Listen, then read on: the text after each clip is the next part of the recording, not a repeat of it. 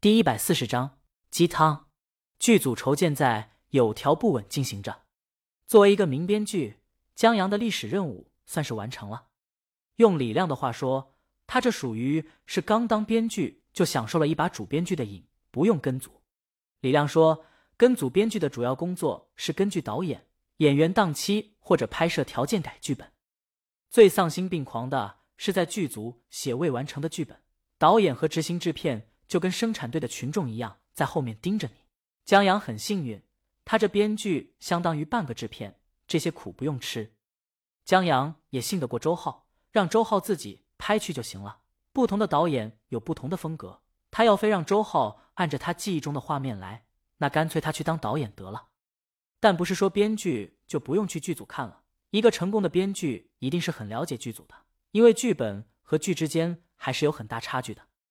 若不了解剧组的话，剧本在家写的贼嗨，到了落地的时候，摄影师不知道机器架那儿，演员不知道怎么演。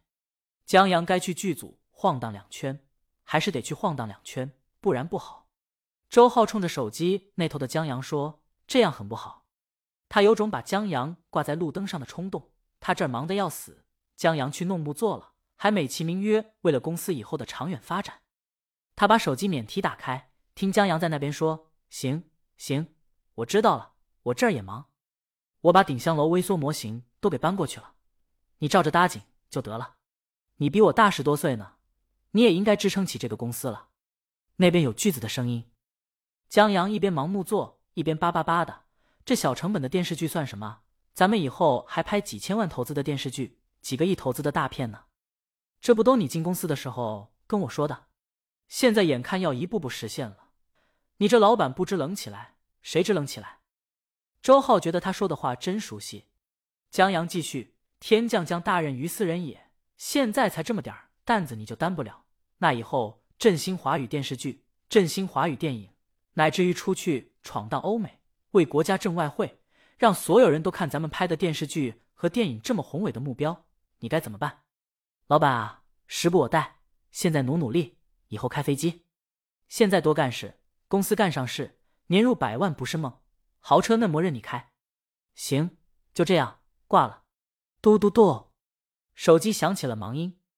周浩看着挂断的手机，十分服气，这丫挺的，把我给他画的饼加了料还回来了。他把手机放回口袋，对韩小小说：“看到没有？当员工的都骑到我头上来了。”韩小小说：“正常，老板，他刚才给你画的饼，他都有了。”嫩模算什么啊？大魔王是超模身材，肉全长在了该长的地方。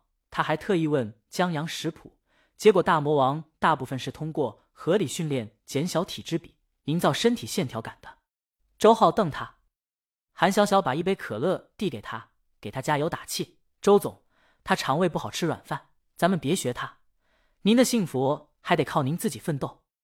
今天当老板不努力，明天您就得给别的老板努力了。加油，周浩本来听这小词儿听得很舒坦，一回味觉得不对，你这是给我灌鸡汤呢？跟谁学的？江阳，韩小小点头。江总监说，不能给老板灌鸡汤的员工不是好员工。正所谓兵熊熊一个，将熊熊一窝。火车跑得快，全靠车头带。不努力工作的老板，绝对不是好老板，公司一定会黄。周浩服了，你这词儿一套一套的，情景喜剧没拍出来呢。你们先乐起来了，韩小小，江总监说不能让自己高兴的喜剧，观众也不会高兴。周浩觉得这话倒在理儿。韩小小继续再说，咱们公司最不努力的就周总您和江总监了。周浩哑口无言，这种实话总是让人无法反驳。你怎么不跟江阳说去？韩小小说了，江阳用上面的话让他问周浩去。您是车头，他是员工。周浩服了，这里又无敌了。他对韩小小说：“群众里面出了坏人啊，我为你们悲哀。”韩小小让周浩不要沮丧，至少他不能喝可乐。周浩这下心情好了不少。江阳把手机挂了，仔细打磨解忧杂货店的在屋顶。他在力图还原解忧杂货店中的场景。这本书故事复杂，但场景还挺简单的，大都跟孤儿院和杂货店离不开关系。借助这场景还原时间线，他可以慢慢的打磨记忆。他可不想头疼了。这木作也不白做。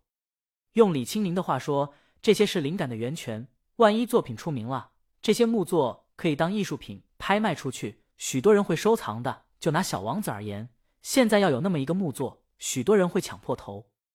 只可惜江阳没做。至于东方快车的木作，现在他老丈人手里。哎，这儿不对，这个。张震过来指点他，还拿着图片指给他看。江阳忙改正。张大卫在院子里边串羊肉串边背台词，他闺女张竹在旁边帮忙。爸，待会儿给我一百块钱，我要去买书。张大卫停下背台词，什么书？小王子，一本童话书。科科说此书一生推。要粉作者一辈子，他说作者太厉害了，把他想告诉粉丝却不知道怎么说的话全写进书里了。张竹一说起偶像就来劲，张大卫不耐烦，好好学习，看什么闲书，还是个偶像推荐的书。张竹急了，你们大人都这样，什么都不懂，永远不知道在某个我们不知道的地方，有只我们从来没遇到过的绵羊，它有没有把一朵玫瑰花吃掉，会影响到。同样热爱小王子的我们对整个宇宙的看法，你们只喜欢数字。张大卫一瞪眼，张主头一缩，这是科科在推推上分享的。江阳手一歪，差点弄到自个儿的手。天地良心，他没想过有朝一日小王子会有这种应用场景。而且江阳记得中文版还没出版啊，他奇怪这本书有中文版了。张竹回头。江哥，你知道这本书？他说科科在推推上分享了这一句的英文，还做了翻译。那别找你爸要钱了，这本书国内没卖的。江阳想了想，这话有拼接。当然，这话的大概意思对，可能这位明星拼接一下用到这儿是为了回复什么质疑吧。但江阳觉得这句话有歧义，有点拉踩数字的意思。张竹不信，你看过？本章完。